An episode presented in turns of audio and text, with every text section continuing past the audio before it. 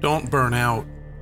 Keep yourselves fueled and aflame. Be alert, servants of the Master, cheerfully expectant.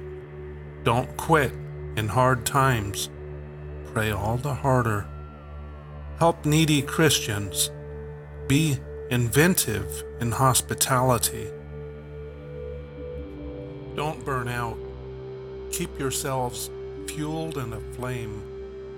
Be alert, servants of the Master, cheerfully expectant. Don't quit in hard times. Pray all the harder. Help needy Christians. Be inventive in hospitality. Thank God for another spark of life today. Waking up is a good way to start the day. Everything is so new. Roosters are crowing, birds are chirping, and even the crickets are joining in. We're not the only ones to wake up thankful, ready to make happy no- noises and to celebrate one more day here.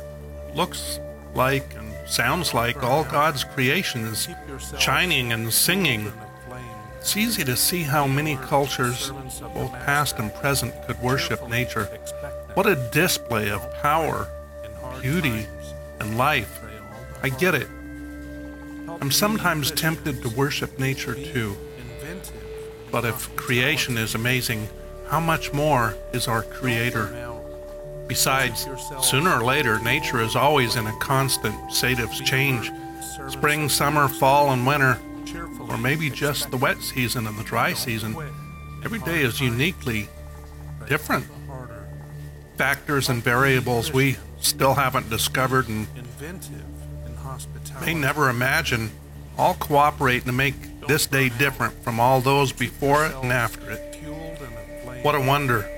What a creator. We, like creation and part of creation, are all unique from one another. We all get our day and we all fade away. So why is it some refuse ignition? Why is it some burn out before they die?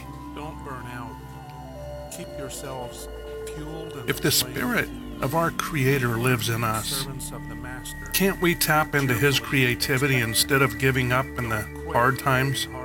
If he provides us with a hotline direct to him, shouldn't we use it?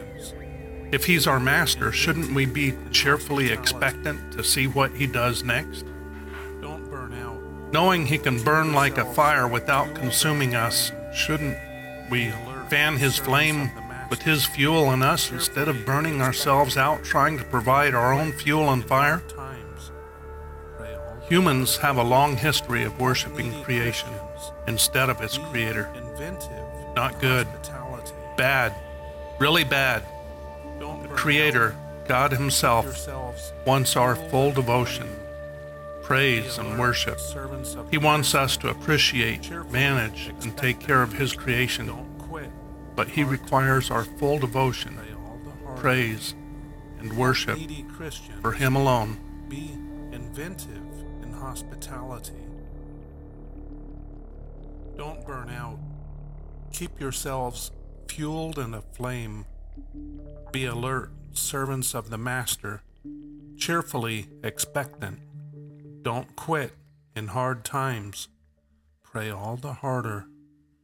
Help needy Christians.